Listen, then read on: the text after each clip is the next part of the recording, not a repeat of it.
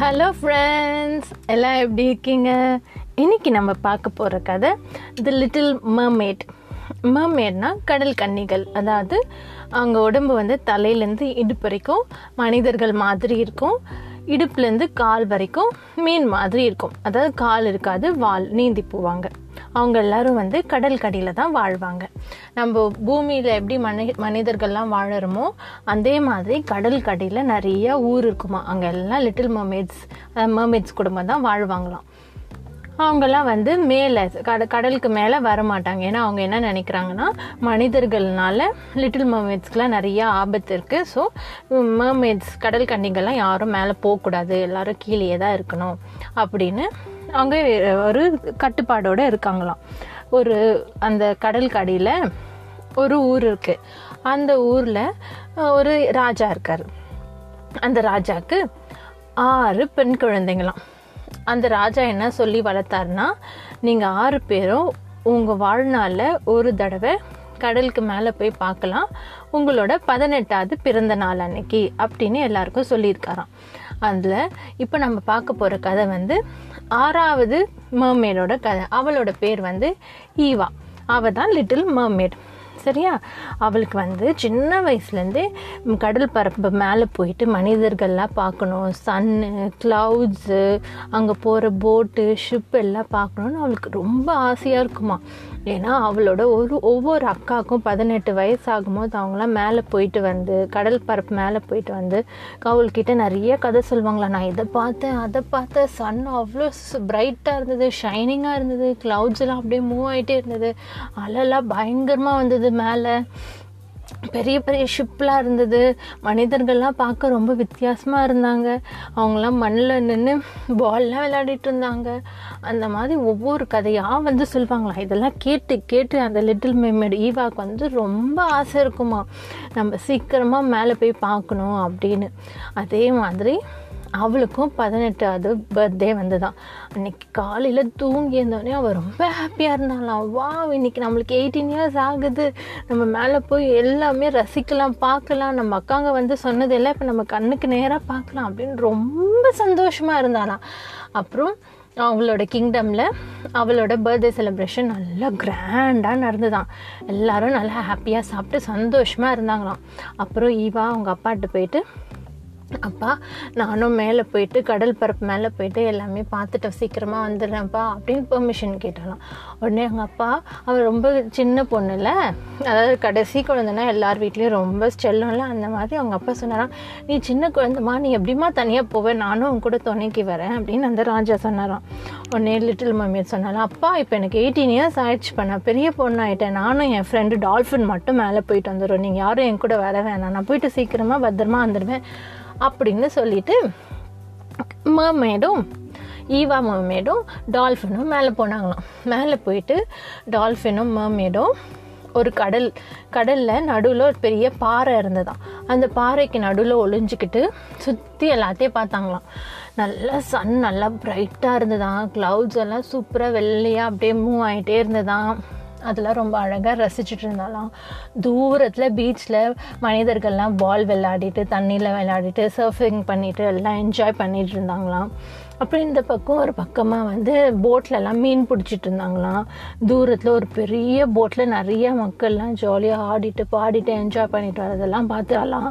அதெல்லாம் பார்த்து அவளுக்கு ரொம்ப சந்தோஷமாயிடுச்சான் அப்புறம் அந்த டால்ஃபின் சொன்னாச்சான் அங்கே பார்த்து தூரத்தில் ஒரு பெரிய போட் வருதுல்ல அதான் இந்த நாட்டு ராஜாவோட போட்டு அதில் பாரு அங்கே வர்றது தான் இளவரசர் நினைக்கிறேன் அப்படின்னு சொல்லிட்டு டால்ஃபின் ஈவாக்கு காமிச்சதான் அதை பார்த்துட்டே இருக்கும்போது திடீர்னு அந்த இளவரசர் வந்து அவரோட ஃப்ளூட் எடுத்து வாசிக்க ஆரம்பிச்சாராம். அந்த சத்தம் ஈவாக்கு ரொம்ப பிடிச்சதான் அந்த ஃப்ளூட்டோட சத்தம். அப்புறம் அந்த ஃப்ளூட்டோட சத்தம் அந்த ராகத்துக்கு ஏற்ற மாதிரியே ஒரு பாட்டு பாடினாலாம் அந்த இளவரசருக்கும் அந்த பாட்டு சத்தம் கேட்டுதான். யாரோ பாட்டு பாடுறாங்களே ரொம்ப இனிமையாக இருக்கே இந்த குரல் யார் பாடுறா இந்த கடலில்? அப்படி சொல்லி சுற்றி சுற்றி பார்த்தா அவருக்கு தூரத்தில் இந்த பாறைக்கு பக்கத்தில் யாரோ இருக்க மாதிரி தெரிஞ்சுதான். மனுஷனா இல்லை மேர்மேடா அப்படின்னு அவருக்கு வந்து சரியாக தெரியலையாம் அப்படி எட்டி எட்டி உத்து உத்து பார்த்துட்டே இருந்தாராம். அப்புறம் கொஞ்ச நேரத்தில் திடீர்னு என்னாச்சு? நல்லா புயல் காற்று அடிக்க ஆரம்பிச்சுதான். அப்படியே கப்பல்லாம் வந்து அலையில் ஆடிட்டு சரியாக போகாமல் அப்படியே கவிர்ற மாதிரி ரொம்ப வளைஞ்சி வளைஞ்சு போச்சான் கொஞ்ச நேரத்தில் புயல் காற்று நல்லா பலமாக ஆயிடுச்சான் அந்த கப்பல் உடஞ்சி தண்ணிக்குள்ளே முழுகியே போச்சான் அப்போ அந்த ஈவா சொன்னாலாம் டால்ஃபின் நான் போயிட்டு அந்த இளவரசரை காப்பாற்றலான்னு நினைக்கிறேன் அப்படின்னு சொல்லிட்டு அந்த டால்ஃபின்னும் ஈவாவும் தண்ணிக்குள்ளே போயிட்டு இளவரசரை காப்பாற்றி எடுத்துகிட்டு வந்து மண்ணில் போட்டாங்களாம். போட்டோடனே இளவரசர் வந்து ரொம்ப அன்கான்ஷியஸாக ஆகிட்டாராம் அவரை வந்து எழுப்ப ட்ரை பண்ணுறாங்க ஈவாக்கும் டால்ஃபினுக்கும் எழுப்பவே தெரியல. அப்புறம் கொஞ்ச நேரம் அங்கேயே உட்காந்து வெயிட் பண்ணுறாங்க என்ன பண்ணலாம் அப்படின்னு. அப்போ கொஞ்ச நேரத்தில் தூரத்தில் நிறையா கேர்ள்ஸ்லாம் வந்தாங்களாம். பீச்சில் ஜாலியாக விளையாடிட்டு போகலாம் அப்படின்னு. உடனே டால்ஃபின் சொல்லிச்சான் ஈவா இவா வா போயிடலாங்க. பார் தூரத்தில் மனிதர்கள்லாம் வராங்க. அவங்க கண்ணில் மாட்டினோன்னா ரொம்ப பெரிய பிரச்சனையாயிடும். அப்படின்னு டால்ஃபின் கூப்பிடுமா. ஈவாக்கு அங்கேருந்து வரத்துக்கு மனசே வராதான் அவளுக்கு வந்து அந்த இளவரசரை ரொம்ப பிடிச்சி போயிடுமா. இருந்தாலும் போய் போனோம்ல மனிதர்கள்லாம் வராங்கல்ல. மனிதர் கண்ணில் மாட்டக்கூடாதுல்ல. அதனால மனசே இல்லாமல் அந்த இளவரசர் நெத்தியில் ஒரு கிஸ் குட் பை கிஸ் சொல்லிட்டு தண்ணிக்கு வந்துடுவாளாம். தண்ணியில் தண்ணியில் போயிட்டு தூரமாக போயிட்டு அந்த டால்ஃபனும் ஈவாவும் ஒளிஞ்சு பார்ப்பாங்களாம். அப்போது அங்கே அந்த பெண்கள்லாம் வந்து இளவரசரை பார்த்துட்டு ஃபஸ்ட் எய்ட் பண்ணி அந்த வயிற்று அம்மிக்கி தண்ணியெல்லாம் துப்ப வைப்பாங்களே தண்ணியில் கடலில் யாராவது குதிச்சுட்டா. அந்த மாதிரி ஒரு ஃபஸ்ட் எய்ட் பண்ணி அந்த இளவரசரை காப்பாற்றிடுவாங்களாம் அப்போ அந்த காப்பாற்றினோடனே இளவரசர் வந்து அந்த காப்பாற்றின பொண்ணுக்கு வந்து ரொம்ப தேங்க்யூ சொல்லுவாங்களாம். அந்த இளவரசர் என்ன நினச்சிப்பாருனா இந்த பொண்ணு தான் அவரை த காப்பாற்றிருக்கு தண்ணியிலேருந்து அப்படின்னு நினச்சிட்டு தேங்க்யூ சொல்லிவிட்டு அந்த பொண்ணை அவங்க அரண்மனை கூட்டு போய் அவங்க அப்பாட்ட சொல்வாரான் இந்த பொண்ணு தான் என்னை காப்பாற்றினா இவளே நான் கல்யாணம் பண்ணிக்கலாம்னு நினைக்கிறேன் அப்படின்னு சொன்னோடனே அவங்க அப்பா சரின்னு சொல்லிட்டு கல்யாண ஏற்பாடெலாம் பண்ணுவாங்களாம்.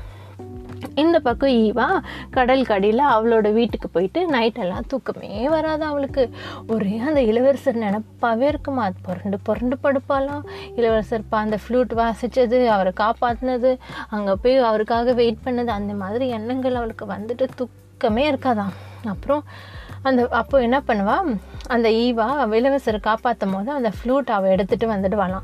அந்த ஃப்ளூட்டை கையில் வச்சுட்டு அந்த இளவரசரை நினச்சிட்டே ரசிச்சுட்டே இருப்பாளாம்.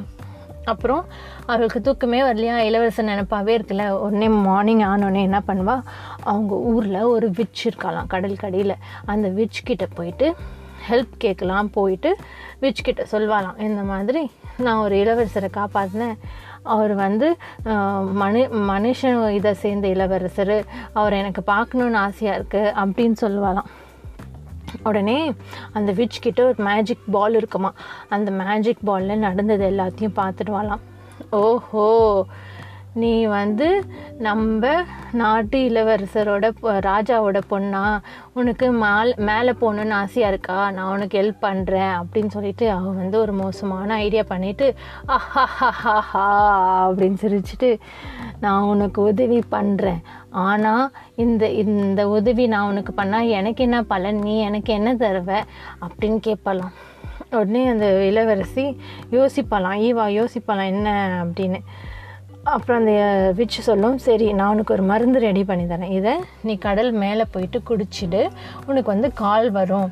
ஆனால் இதுக்கு பலனா நீ உன்னோட குரல் எனக்கு தரணும். ஏன்னா ஈவா சூப்பராக பாட்டு பாடுவாள். அதனால் உன் குரல் எனக்கு தரணும் அப்படின்னு சொல்லிட்டு அந்த இளவரசி கிட்ட அந்த விச் கேட்குமா ஈவாவும் வேறு வழியே இல்லாமல் சரின்னு ஒத்துப்பாலாம் அவளுக்கு. அவளோட எண்ணம் எல்லாமே போயிட்டு மா அந்த இளவரசரை பார்க்கணும் அவர் கூட பேசணும் அப்படின்ற மாதிரி அவர் கூட இருந்தால் போதும் அப்படின்ற மாதிரி தாட் வந்துடுமா. சரின்னு ஒத்துப்பாலாம் குரல் எடுத்துக்கோ அப்படின்னு சொல்லிட்டு.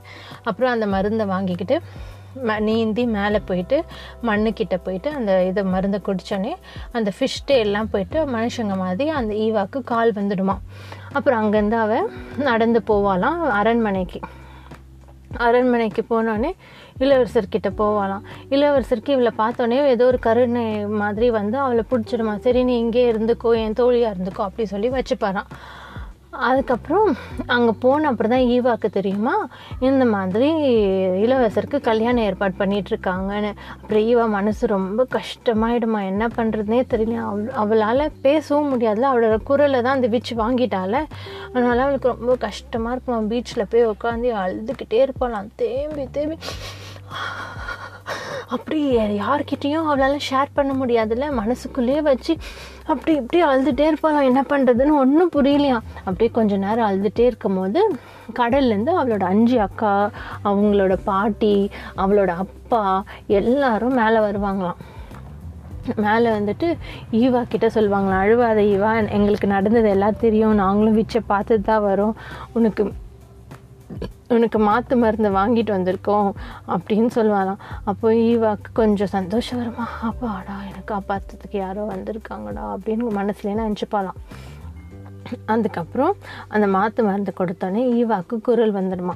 அப்புறம் அவங்க அப்பா சொல்வாராம் போ ஈவா உனக்கு யார் கூட இருக்கணும்னு ஆசையாக இருக்கோ அங்கேயே போ நான் உன்னை தடுக்க மாட்டேன். அப்படின்னு அவங்க அப்பா சொன்னேனே அவள் எழுந்து அரண்மனைக்கு ஓடி போயிட்டு அந்த இளவரசர்கிட்ட நடந்ததெல்லாம் சொல்வாளாம். நான் தான் உங்களை தண்ணியிலேருந்து காப்பாற்றினேன் இந்த பாருங்கள் உங்களோட புல்லாங்குழல் நான் வந்து ஒரு கடல் கண்ணி உங்களுக்காக இப்படி உருமாறி வந்திருக்கேன். உங்களுக்கு கல்யாணம் பண்ணிக்கணும்னு ஆசைப்பட்றேன். உங்கள் கூட எடுக்கணும்னு ஆசைப்பட்றேன் அப்படின்னு சொல்லுவாளாம் அந்த இளவரசர் அதை ரொம்ப சந்தோஷமாயிடுமா.